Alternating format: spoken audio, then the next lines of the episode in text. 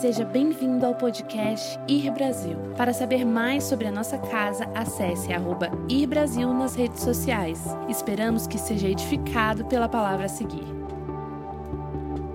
Pega a tua Bíblia aí rapidinho e abra comigo em 2 Reis, capítulo 22. 2 Reis, capítulo 22. 2 Reis 22. Queria que você ficasse em pé e nós vamos ler a palavra de Deus em pé hoje.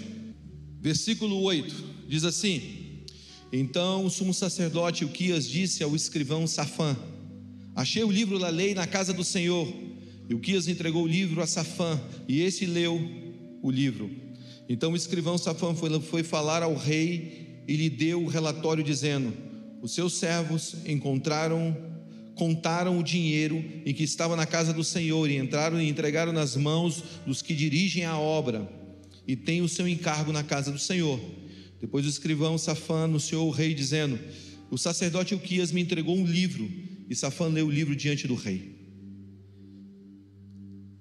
Vá comigo para o versículo 13, pulo o 11 e o 12. Depois de ter lido o livro, vão consultar o Senhor, disse o rei, por mim e pelo povo e por todo o Judá,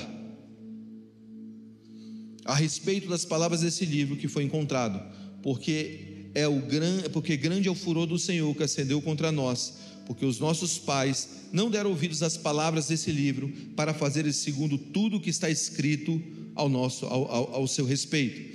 Agora vai para o capítulo 23, versículo 1. Então o rei ordenou a todos os anciãos de Judá e a Jerusalém que se juntem a ele. E o rei subiu à casa do Senhor, e com ele foram todos os homens de Judá, todos os moradores de Jerusalém, os sacerdotes, os profetas e todo o povo, desde o menor até o maior. E o rei leu diante de todos eles a palavra do livro da aliança que havia sido encontrado na casa de Deus. E o rei se pôs em pé junto à coluna e fez aliança diante do Senhor para o seguir, para guardar os seus mandamentos, os seus testemunhos, os seus estatutos, e de todo o coração e de toda a alma cumprir as palavras dessa aliança que estava escrita naquele livro que foi achado. E todo o povo concordou com essa aliança. E diga: todo o povo concordou com essa aliança. Pai, essa é a tua palavra, o Senhor vela para cumpri-la, que o Senhor ministre aos nossos corações essa noite, no nome de Jesus, amém. Você pode se assentar. Sabe, eu gosto muito de livros, eu não gostava tanto, mas eu passei a gostar muito de livros, e eu não sei onde mais botar os meus livros. A Mara já está começando a reclamar lá em casa: ou a gente compra uma casa maior, ou você arruma lugar para os seus livros. Eu acho que é uma pressão para uma casa nova. E agora o meu criado do lado, ele está cheio de livros assim, eu não sei mais o que fazer. Ele já está quase virando uma torre, aquela torre que é torta assim, ela está quase para cair, tanto livro que tem do lado. Eu comecei esses dias a separar os livros e a mexer, tentando arrumar lugar para não precisar comprar uma casa nova. E aí eu estava tentando mexer os livros para acomodá-los, e eu achei algumas Bíblias antigas minhas, Bíblias que eu lutei guerras com elas. Essa aqui é uma delas.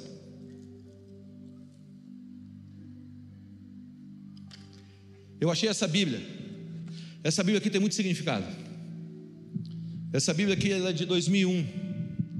Eu vou ler para vocês, está escrito na capa dela.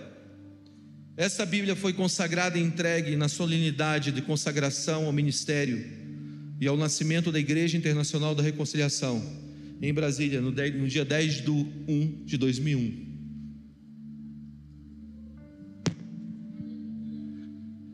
E quando eu estava encontrando essas Bíblias e estava abrindo e lendo o que eu tinha escrito, sabe, do lado, eu comecei a encontrar papéis de esboços antigos,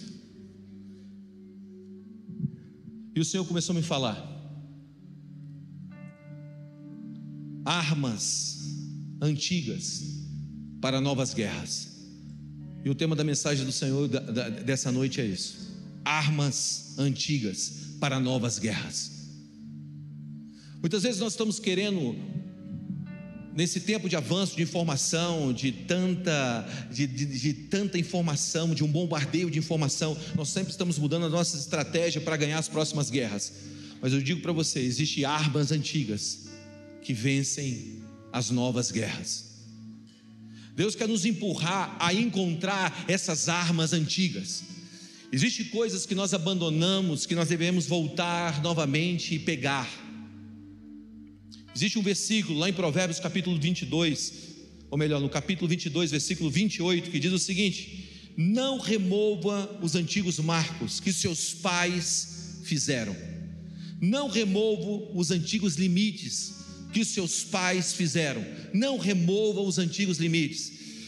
Muitas vezes nós estamos querendo viver nessa vida cool, e é legal a gente ter uma vida cool, ok? É legal a gente ser diferente, de carregar uma imagem que comunique, mas existe armas antigas que nós não devemos abrir mão. E quando nós lemos o capítulo, agora que nós lemos de 2 Reis, nós percebemos algo, que o rei Josias, esse rei que se levantou na história de Israel. Eu não sei se você conhece um pouco sobre Josias, então quero te dar um panorama do rei Josias. Josias era filho de Amon e neto de Manassés. Amon e Manassés, ambos foram reis de Israel que só fizeram maldade. A Bíblia conta que Manassés, ele foi tão longe de Deus, que ele estava entregando pessoas a sacrifícios, a demônios. Eles tinham esquecido totalmente do culto ao Senhor, ele tinha abandonado a adoração ao Senhor. Foram reis que tinham uma característica de apostasia dos caminhos do Senhor. Sabe, embora eles tenham demonstrado arrependimento em alguma parte da sua vida, no final da sua vida, Manassés foi um dos piores reis da história de Israel. E o seu filho Amon seguiu o mesmo caminho. E agora se levanta esse rei Josias. Josias chega ao reinado, ele recebe o trono com 8 anos de idade. 8 anos. Com 8 anos ele se assenta ao trono. Isso foi aproximadamente 640 anos antes de Jesus Cristo. E ele foi um rei que, no decorrer da sua história, ele começa a voltar o seu coração para Deus. E o reinado de Josias foi um reinado bom. Por quê? Porque quando ele encontra o livro da lei, que nós lemos agora aqui, quando ele encontra esse livro da lei, quando na verdade o sumo sacerdote, encontra o livro da lei, leva para Josias, Josias rasga suas vestes, e ele fala: eu não quero andar nos caminhos dos meus pais, eu não quero andar no caminho do meu avô. E ele busca uma referência, e ele encontra uma referência no rei Davi, porque ele vem da linhagem de Davi. E agora ele chama o povo, toda a nação, a um encontro, e ele diz: esse livro esquecido, esse livro que foi se perdido por muito tempo, que ninguém mais sabia da história dele, esse livro vai nos ajudar a vencer as novas guerras. Então Josias agora ele faz uma aliança entre ele e Deus, e o povo então acompanha a aliança do rei Josias, e ali começa um novo avivamento na história de Israel. O que Josias estava fazendo? Josias estava quebrando um ciclo de esquecimento de armas antigas. Ele estava quebrando um ciclo de esquecimento de valores esquecidos.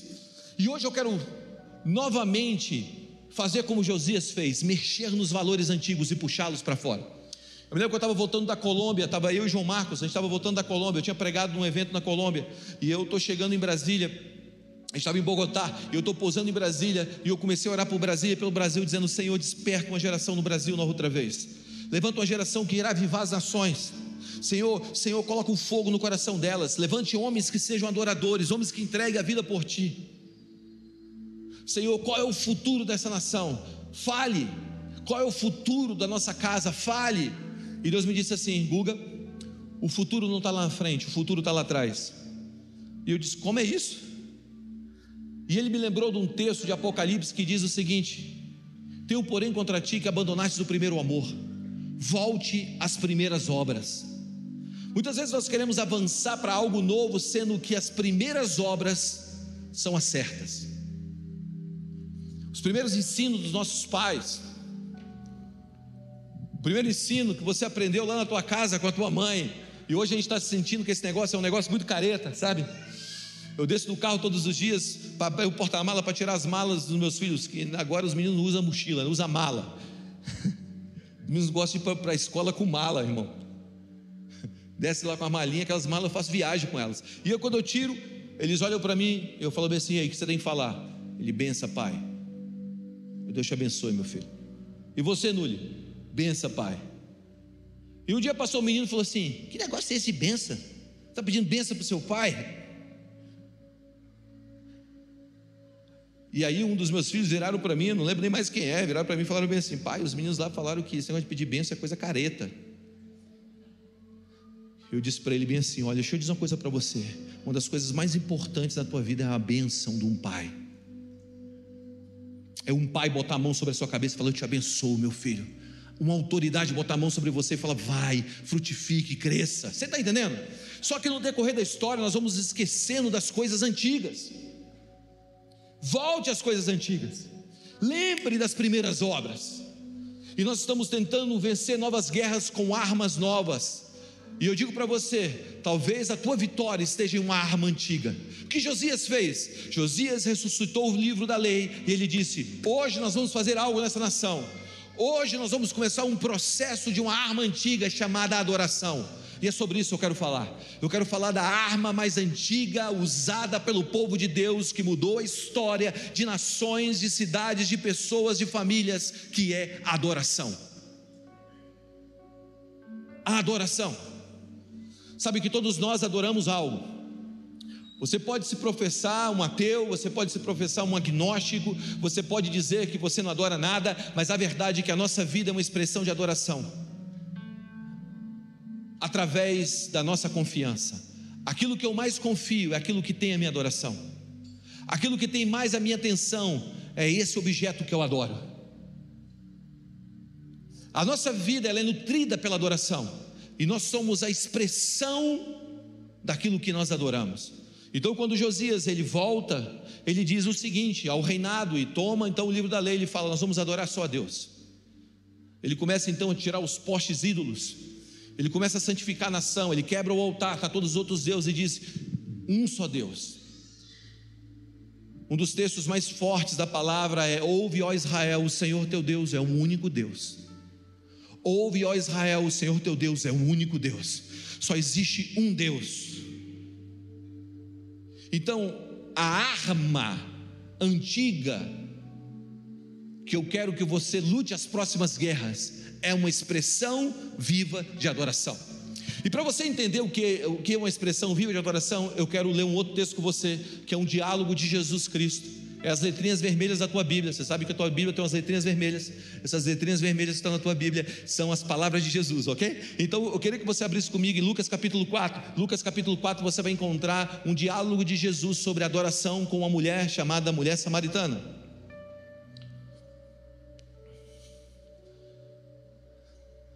E nós vamos buscar as armas antigas agora. Amém? Amém? Está empolgado? Vamos lá, me ajuda a pregar. Diz assim o versículo 3: deixou a Judéia, quem deixou Jesus e seus discípulos, e foi outra vez para Galileia, e era necessário passar por Samaria. Foi, pois, uma cidade de Samaria chamada Sicar, junto da herdade que Jacó tinha dado ao seu filho, e estava ali a fonte de Jacó. Jesus, pois, cansado de caminhar, assentou-se ali junto à fonte, e era isto quase a hora sexta.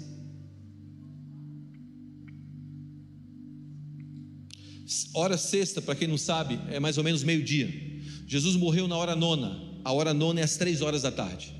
Na verdade, Jesus foi crucificado às 3 horas da tarde, ok? Então era meio-dia. E por que a Bíblia está falando que era meio-dia? Porque meio-dia era a hora do sol, é a hora do sol mais castigante, ok? E meio-dia, segundo o costume dessa época, era... Perdão, João 4, desculpa, gente. Desculpa, João 4. A hora, então, era a hora que o sol estava mais castigante, ok? Então, essa hora era a hora em que as pessoas discriminadas, elas caminhavam, elas iam para pegar água. Então, pessoas que não eram bem vistas pela sociedade, elas eram liberadas para pegar água esse horário, porque ninguém queria ter contato com essas pessoas. Então, agora nessa hora, meio-dia, Jesus se assenta nesse poço, a hora sexta, e veio uma mulher de Samaria tirar água, e disse-lhe Jesus: dai-me água de beber, porque os seus discípulos tinham ido à cidade comprar pão. Então a coisa está ficando um pouco mais séria, cara, porque Jesus senta numa hora que não é uma hora boa para estar lá. Veio uma mulher, Jesus está sentado numa hora que não é adequada, manda os discípulos embora e fica sozinho ali. E disse, pois, a mulher samaritana: como tu, sendo judeu, me pedes beber a mim, que sou mulher samaritana? Porque os judeus não se comunicavam com os samaritanos, tinha uma treta, como eu brinco aqui, treta, muita treta, vixe, havia uma treta entre judeus e samaritanos, e essa treta é uma treta histórica. Eu não tenho tempo para falar delas, mas tem a ver com a miscigenação da raça, com o dividir do reinado de Israel. Israel foi dividido em dois reinados, o do sul e do norte, e um reinado começou a ter relações com mulheres que não eram mulheres da mesma linhagem, e aqui surgiu um povo misto chamado samaritanos, e os judeus não compartilhavam desse espírito, então eles não se comunicavam. Jesus respondeu e disse: se tu conheceres o dom de Deus, e quem é que te diz, dai-me de beber, tu lhe pedirias, e ele te daria a água viva. Ele está dizendo o seguinte: se você souber quem está falando com você, você vai pedir a água viva. A conversa começa a se tornar mais interessante. E disse a mulher: Senhor, tu não tens como tirar a água desse poço, porque ele é muito fundo. Como você me daria água viva? És tu maior do que o nosso pai Jacó, que deu o poço a nós para bebermos, e depois dele aos seus filhos e ao seu gado? Jesus respondeu e disse: qualquer que beber dessa água tornará a ter sede, mas aquele que beber da água que eu der nunca mais terá sede, porque a água que eu lhe der é uma fonte de vida, uma fonte de vida eterna. Disse-lhe a mulher: Senhor, dá-me beber essa água, para que não mais tenha sede, não venha aqui mais tirar da água desse poço. Disse Jesus: vai, chama o teu marido e vem cá. A conversa vai se tornando ainda mais interessante. A mulher respondeu e disse: não tenho marido. Disse Jesus: disseste bem, e lá vem lapada. Dissestes bem, não ter marido, porque tivesse 5 maridos, e o que você tem agora não é teu marido. Isso dissestes com verdade. Disse a mulher: Senhor, eu vejo que tu és profeta, porque o que você está falando é verdade. Os nossos pais, e aqui entra o cerne do negócio. A conversa está indo para um confronto a respeito de moralidade, e aí primeiro a conversa começa com necessidade, moralidade, e agora Jesus está caminhando com aquela mulher para um outro lugar. Na verdade, a mulher faz uma curva, que é uma curva extremamente profunda. Eles começam a conversar sobre a adoração, e a mulher faz uma pergunta assim: Jesus, Senhor, os nossos pais adoraram nesse monte, e vós que são judeus, dizeis que é em Jerusalém, nos templos de Jerusalém, aonde nós devemos adorar?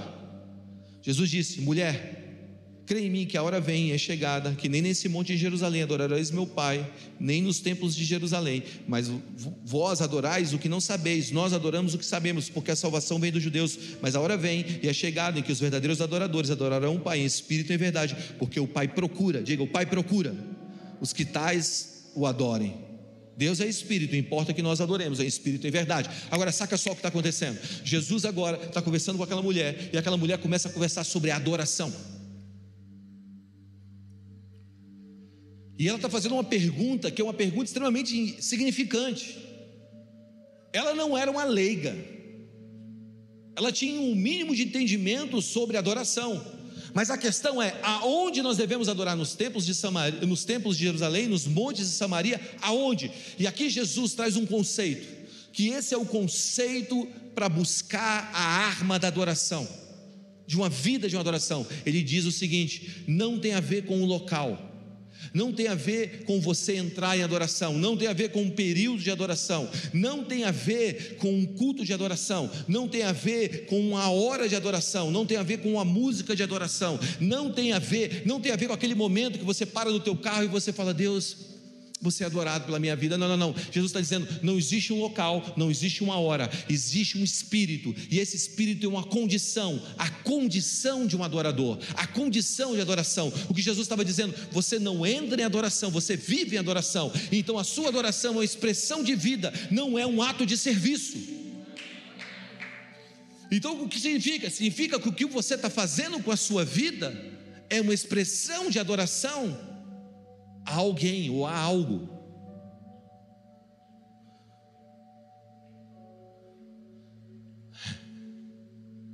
O que nós estamos fazendo da nossa vida é uma expressão de adoração. O que eu quero propor para você é que você está adorando algo, por mais que você ache que não.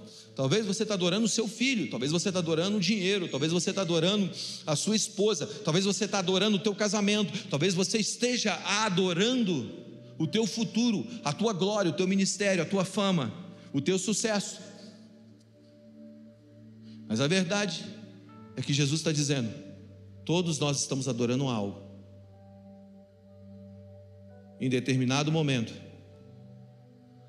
em determinada hora, simplesmente vai ser revelado a quem e aonde nós estamos adorando. Agora, se nós queremos voltar a uma vida de vencermos batalhas, nós precisamos entender, existe um Deus, um único Deus, digno de ser adorado, o nome dele é Jesus Cristo, e nós precisamos nos voltar para ele. Agora, o que a adoração provoca em mim? Vamos lá, como a vida de um adorador, para ter armas para vencer novas guerras, para entrar nessa arma da adoração, o que seria o subproduto de uma vida de adoração? Como se parece, Guga, uma vida de adoração? Qual é a característica, qual é a face da vida de adoração? Porque a adoração se parece com algo. Eu quero te dar 3 pontos para você entender o que seria o subproduto de uma vida de um adorador. Número 1, humildade. Diga humildade. Humildade é uma expressão de adoração que vence guerras. A Bíblia fala lá em Provérbios, no livro de Provérbios que está aqui na Bíblia, no capítulo 22, versículo 4, o seguinte: a recompensa da humildade e do temor do Senhor são riquezas, a honra e a vida. Provérbios 22, 4. A recompensa da humildade. Diga, a humildade tem uma recompensa. E a recompensa da humildade e do temor do Senhor são as riquezas, a honra, a vida. Provérbios capítulo 18, versículo 12 diz o seguinte: antes da queda, o coração do homem se envaidece, mas a humildade antecede a honra. Antes da queda, o coração do homem se envaidece, mas a humildade antecede a honra. Eu quero dizer para você que o hall de entrada para o sucesso na tua vida se chama humildade.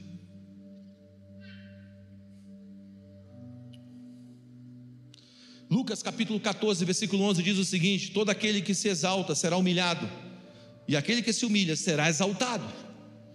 A Bíblia diz que Lúcifer olhou o trono de Deus e quis subir ao trono de Deus. Lúcifer quis subir e caiu, Jesus desceu, por isso subiu. A verdade é que a humildade é um subproduto da vida de adoração. Eu me lembro que em 1998 eu estava num hotel em São Paulo, se eu não me engano era em Higienópolis, não, era no eu não sei, eu estava em algum lugar, e eu estava num hotel em São Paulo, e eu estava orando no quarto do hotel. Por quê? Porque um dos caras que eu admirava, um pregador, esse pregador era um cara muito influente no Brasil, ele foi o único pastor a ter um programa de pregação da palavra dentro da Rede Globo. A Rede Globo deu o programa para ele, não pagava o programa, ele deu o programa para ele. Talvez um dos caras mais inteligentes que eu já vi falar na vida, extremamente culto, e ele tinha acabado de trair a esposa, e o ministério dele estava se implodindo, estava tudo caindo, cara, e todo mundo estava julgando ele, os mesmos caras que promoveram ele agora estavam passando a rasteira nele, estava tudo caindo, e eu estava assustado, eu estava começando o ministério, sabe, eu era um garoto começando a essa carreira ministerial, essa carreira que eu queria seguir, e eu estava andando no quarto, alguns já ouviram falar sobre isso, eu estava andando no quarto dizendo: Deus, eu estou assustado, olha esse cara construiu projetos que influenciou diretamente dezenas de vidas, as emissoras de televisão faziam fila internacionais e nacionais na porta do gabinete dele para saber o que ele pensava sobre a bomba lá no leste europeu. Tudo vinham até ele. E eu estou lá orando, dizendo: Deus, não me deixa cair, não me deixa cair, Senhor, não me deixa cair. Senhor, não quero ser isso, eu não quero ser vergonha. E quando eu estava orando, eu ouvi o Espírito Santo falar comigo: Guga, ajoelha. Eu ajoelhei. E eu estou ajoelhado dizendo: Senhor, não me deixa cair, não me deixa cair. Ele falou assim: Guga, deita no chão. E agora eu estou deitado no chão, no quarto do hotel. E eu estou falando: Senhor, não me deixa cair. E ele me disse assim: pede para alguém te derrubar. Eu disse: eu estou deitado, não tem como me derrubar. E o Senhor me falou: ninguém derruba um homem prostrado. Ninguém derruba um homem prostrado.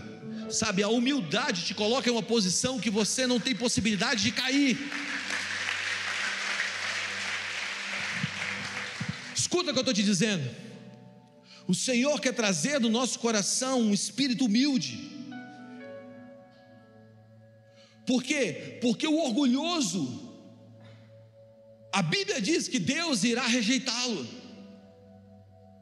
Escuta o que eu vou te dizer, grava isso: o pecado não nasceu porque alguém pensou em fazer a coisa errada, mas sim porque alguém achou que fazendo a coisa certa teria alguma vantagem com isso. Adão e Eva não pensou que estavam fazendo a coisa errada, eles simplesmente acharam que de alguma maneira aquilo ali ia trazer algum tipo de benefício para eles. Significa isso? Significa que o cara que está fazendo tudo errado tem mais chance de se encontrar com Deus e se arrepender do que alguém que acha que está fazendo tudo certo por causa do coração humilde. Quer que eu te prove isso biblicamente? Eu vou te provar. A Bíblia fala que tinha um pai que tinha dois filhos. Um dia um filho pediu a herança e foi embora. A Bíblia não diz o nome dele, só diz que ele era o pródigo. Ok? O pródigo. O outro ficou em casa. Um dia o filho pródigo volta, porque ele lembra, depois de ter gastado toda a herança dele, ele está lá no chiqueiro comendo bolotas de porcos. Ele lembra: cara, meu pai é bom, é muito bom meu pai, o que eu estou fazendo aqui, cara? E ele volta em humildade diante do pai, dizendo: pai, pequei contra os céus, pequei contra ti, e olha o seguinte, eu preciso me reatar com o Senhor. A Bíblia fala que o pai matou um novilho cevado, fez uma festa, botou um anel no dedo dele, tirou as vestes, botou vestes novas, botou sandálias novas, meteu no pé dele um Jordan.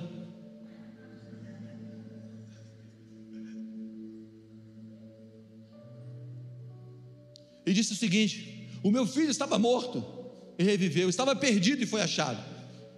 Um voltou em humildade. Agora tinha um outro na casa que acorda no outro dia, que chega, na verdade, depois do trabalho e diz: o que está rolando aí? Está rolando uma festa, porque teu pai matou o bezerro lá e está fazendo uma festa para o teu irmão, botou um anel no dedo dele, meteu um Jordan no pé dele, vestiu ele assim, de uma maneira daquelas, e está comemorando. E o coração dele se entristece, e ele vira para o pai e fala assim: pai, eu estou fazendo tudo certo, todo o tempo eu estou aqui com você, eu estou aqui na tua casa, sempre fazendo tudo certo, agora esse cara vem de fora e gastou toda a tua herança, e você está fazendo isso para ele? Aí o pai vira para o filho e fala assim: filho, mas tudo é seu. Sabe o que acontece? Aquele que está fazendo tudo errado tem mais chance de voltar e encontrar o Senhor do que aquele que acha que está fazendo tudo certo, porque aquele que está fazendo tudo errado muitas vezes está no coração de ser esmagado e virar um coração humilde. Você está comigo? Tem gente que está vendo o acerto como vantagem.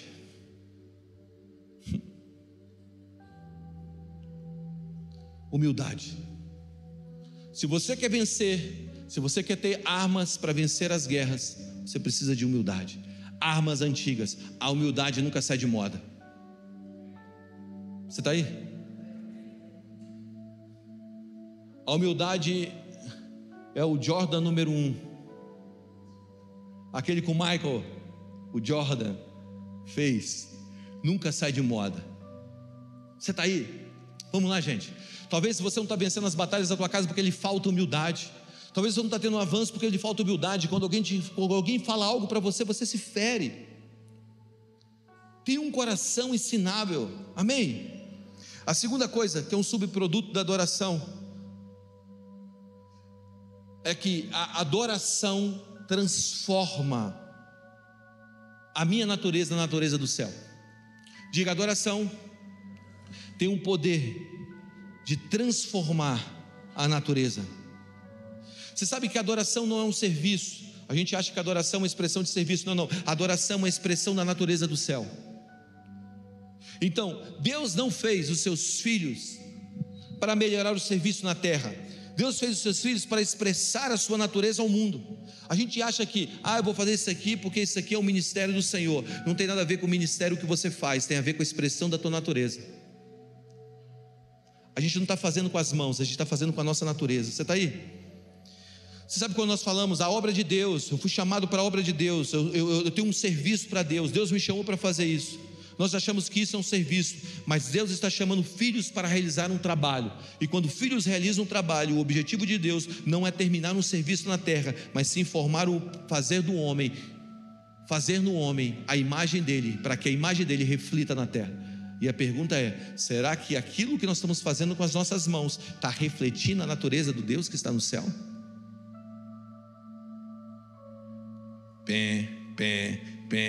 Deixa eu correr daqui. Chegou a minha hora, Guga. Alô?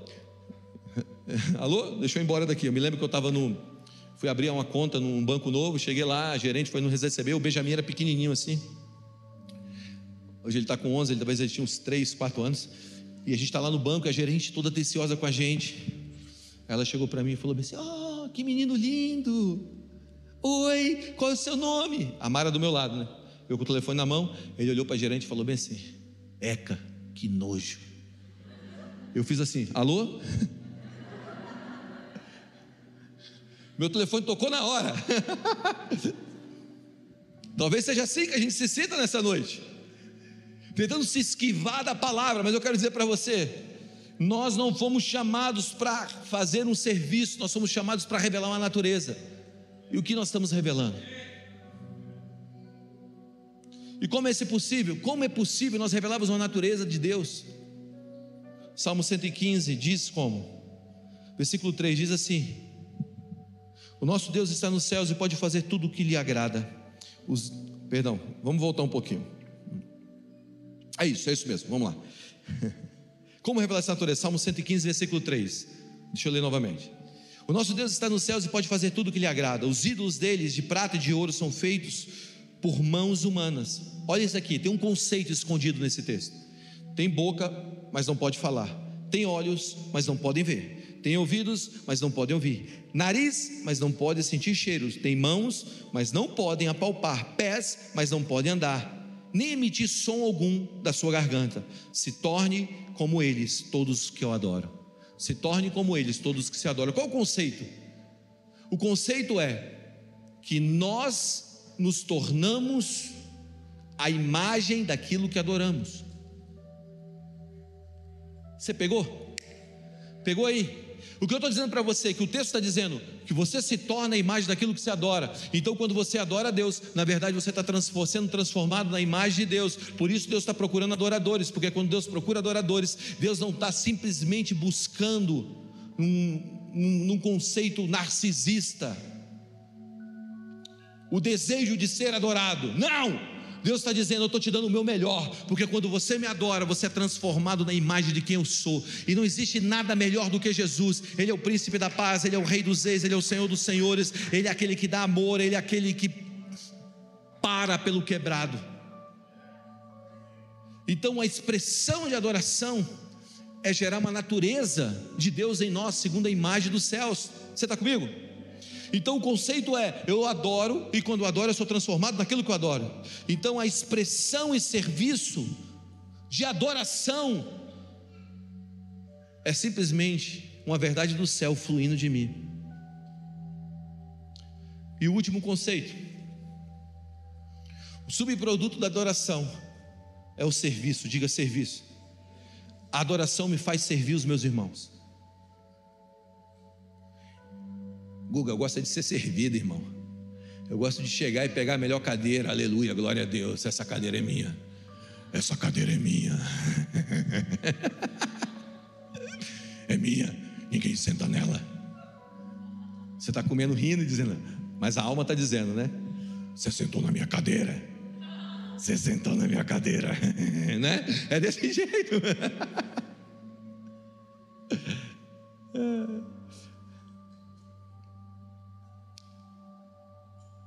Você está aí?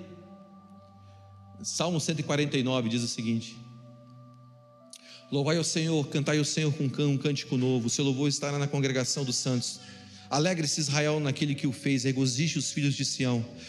Louve o seu nome com danças, cante com louvores, com tambores e com harpas, porque o Senhor se agrada do seu povo, ornará os mansos como salvação. Exulte os santos na glória, alegre-se nas suas camas. Versículo 6, que eu quero grifar: estejam na sua garganta os altos louvores de Deus, e nas suas mãos a espada de dois fios. Que espada é essa? Ele está dizendo: há um louvor nos lábios, uma espada na mão. Então a expressão de adoração traz uma espada na mão. Essa espada de dois gumes, ela é escrita novamente ou revelada em Hebreus capítulo 4. Olha o que está dizendo em Hebreus capítulo 4: porque a palavra do Senhor é viva, eficaz, mais cortante do que qualquer espada de dois gumes, e penetra até o ponto de dividir a alma do espírito, juntas e medulas, é apta para discernir pensamentos e propósitos do coração. Não há criatura que não seja manifesta na sua presença, pelo contrário, todas as coisas estão descobertas e patentes aos olhos daqueles de quem as conta. Ele está dizendo: essa espada não é uma espada que julga à vista, é uma espada que divide e julga o coração. O que significa? Significa que quando nós entramos no espírito de serviço, nós não estamos julgando pela vista, nós estamos passando a espada. Pega isso, cara, se você esquecer tudo, não esquece esse negócio.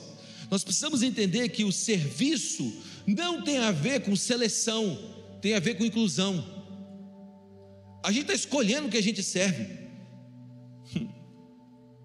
Jesus chamou a gente a servir todo mundo. Você lembra a mesa da ceia? A mesa da ceia, a última ceia. A última ceia, Jesus está lá na última ceia. A Bíblia fala que ele tira então a roupa e começa a lavar os pés dos discípulos. A pergunta é: Jesus lavou o pé de Pedro? Sim ou não? Jesus lavou o pé de Judas? Sim ou não? Mano, Judas não lava o pé, Jesus lavou. A outra pergunta é: Pedro sabia que Jesus, na verdade, Jesus sabia que Pedro iria negá-lo? Sim ou não? Sim. Jesus sabia que Judas iria traí-lo? E mesmo assim Jesus lavou os pés deles, Jesus o serviu. Sabe por quê? Escuta o que eu vou te dizer. Porque isso é justiça. Justiça é inclusão. Juízo é você ser seletivo, e todas as vezes que você é seletivo, se antes de ser inclusivo, você está exercendo juízo antes de justiça, e quando a gente exerce juízo antes de justiça, a gente comete pecado.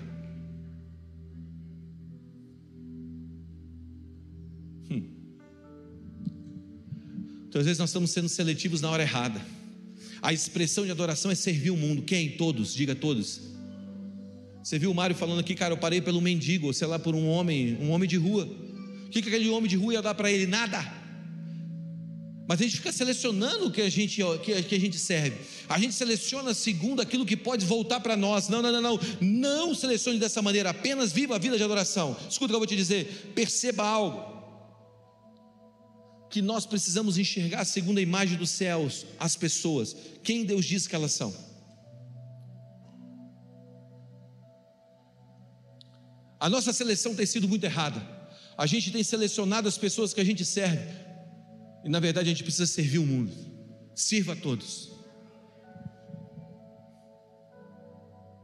Nós não podemos fazer seleção antes de produzir entrega. Primeiro a gente entrega, depois a gente produz seleção. Só pode haver juízo se for feito em justiça. Satanás, cara, ele conhece o seu nome e te chama de pecador. Jesus conhece os seus pecados e te chama de filho. Eu vou repetir isso. Satanás conhece o teu nome e te chama de pecador. Jesus conhece os seus pecados e te chama de filho.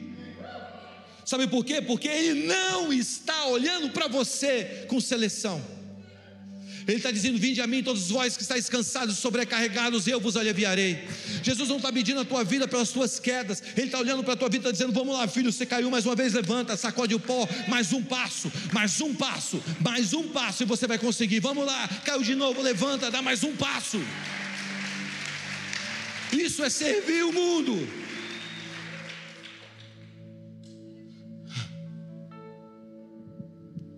No versículo 13 e 14 ele está dizendo: vocês me chamam de mestre e senhor, O difícil é vocês servirem. Todo mundo quer ser mestre e senhor, mas ninguém quer servir. E eu estou aqui lavando os pés de vocês. Deus vai levantar uma misericórdia que triunfe sobre o juízo.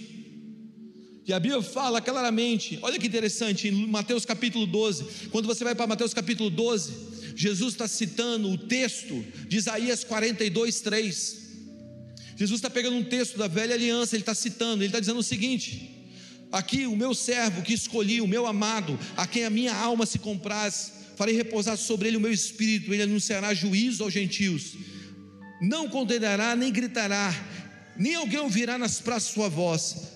Esse homem não vai esmagar a cana que está se quebrando, e nem apagará o pavio que fumega, até que faça vencedor do juízo. Olha o que está dizendo o texto, cara, fica comigo. E o meu nome esperarão os gentios. O texto está dizendo o seguinte: que ele não vai quebrar a cana, que já está quase quebrada, e nem vai apagar o pavio que fumega. Cara, o cara chega para você e fala assim: mano, eu estou quebrado, mano, se vira. Não, ele vai te abrir os braços e vai dizer: vem, eu vou te ajudar a caminhar. Eu tenho um amigo que ele me contou uma história. Ele foi numa fazenda, a fazenda do amigo dele, que esse cara é um dos grandes produtores de trigo. Ele falou: cara, deixa eu te mostrar a plantação de trigo, porque você prega, a Bíblia fala muito sobre trigo, deixa eu te mostrar. Ele entrou dentro do carro, da caminhonete desse cara. Esse cara começou a dirigir a caminhonete. Ele falou assim: aqui, desse lado daqui, nós temos tantos hectares plantados de trigo, esse lado, deixa eu te mostrar um negócio. Ele virou o carro e começou a atropelar os trigos com a caminhonete. Aí meu amigo olhou para trás e formou um caminho. Sabe quando forma um caminho assim? O trigo todo deitado. Na hora que ele parou o carro, ele falou assim: mano, bro, deixa eu te falar um negócio. Você passou por cima do teu trigo, velho. Acabou com um monte de plantinha. Aí o cara: não, vem aqui, deixa eu te mostrar algo. Ele chegou perto. Você está vendo? Eles só se deitaram, eles não quebraram. Você está vendo a cana do trigo? Essa cana do trigo, ela só se perde se você quebrar ela. Se ela se dobrar, ela volta. Mas se ela se quebrar, acabou. Então, quando a Bíblia fala que ele não vai quebrar a cana, sabe o que ele está dizendo? Eu não vou roubar de você a esperança de se erguer.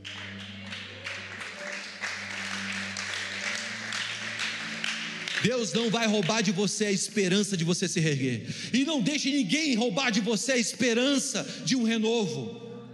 Não deixa ninguém roubar de você a esperança de se renovar. Uma vida de adoração, uma vida de serviço, é você pegar, sentar com um quebrado e dizer o seguinte: cara, deixa eu dizer para você, há esperança para você. Não, você não entendeu o que eu fiz, você não sabe da minha história. Eu cometi tanto pecado na minha vida, cara, eu cometi tanta desgraça na minha vida, que Deus, será que Deus pode me encontrar? Eu digo para você, se nós arrancássemos da Bíblia todos os livros que foram escritos por pessoas que te tivessem matado, que mataram outras, nós íamos acabar com a Bíblia. Mas Deus encontrou em um assassino um apóstolo que ia escrever 13 cartas, que ia trazer a base doutrinária da igreja. Deus encontrou no assassino a capacidade de escrever 5 livros, que ia se chamar o Pentateuco, os 5 primeiros livros na Bíblia. É assim que Deus faz. Deus não está olhando o teu estado hoje. Escute o que eu vou te dizer: eu decidi algo na minha vida, e talvez isso seja uma das melhores coisas que Deus fez em mim, e eu decidi andar nesse caminho de chamar o rei nas pessoas e não o mendigo que mora dentro delas. Chame o rei, chame o rei. Olhe para as pessoas e chame o rei. Chame o rei que mora dentro delas. Chame o rei. Não acorde o mendigo, chame o rei. Você é especial, sim.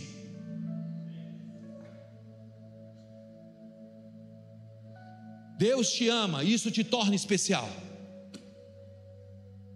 Mas você não consegue salvar a sua vida. Você não vai conseguir produzir frutos eternos na tua vida sem Deus. E hoje eu estou te chamando para um lugar de armas antigas, para uma expressão de adoração viva. E essa expressão de adoração viva começa quando nós somos humildes, quando nós começamos a revelar a natureza de Deus e servir os nossos irmãos. Aí nesse lugar, cara, os céus é revelado. Está comigo? Talvez as guerras que você não conseguiu vencer ainda é porque você está usando armas novas. Deus quer te dar armas antigas para tempos novos. Armas antigas.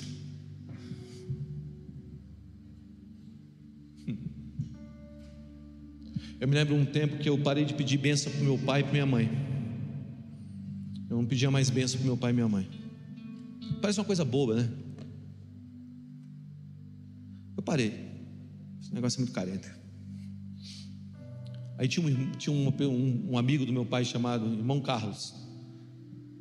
Um dia eu estava deitado na cama, ele entrou dentro do meu quarto e falou assim: filho, deixa eu te falar um negócio.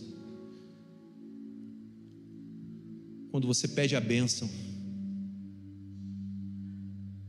e você é abençoado, isso tem o poder de transformar o mundo que está à tua volta. Deixa eu te falar um negócio, filho. Você sabe o que é uma maldição? Ah, eu mais ou menos, irmão. A maldição é algo que deprime a vida, é algo que suga a essência. E ele começou a me contar uma história sobre maldição. E depois ele disse: eu vou te contar o que é bênção. Aí ele me contou a história de Abraão, que era estéril e teve filhos. Depois daquele dia eu nunca mais parei de pedir a bênção para o meu pai. Eu tenho certeza de uma coisa, cara, que parte do que eu vivo hoje tem a ver só com benção, pai. Eu tenho 43 anos e até hoje eu viro para o meu pai e falo assim: benção, pai. Até hoje, cara. Parece bobeira, mas eu tenho a bênção do meu pai. Eu tenho a bênção do meu pai. E hoje você vai sair daqui com a bênção do teu pai, para expressar uma vida de adoração. Se você quer se tornar um adorador que adore um único Deus e glorifique esse Deus, eu queria que você se colocasse em pé. E nós vamos encerrar assim nessa noite, adorando a Deus.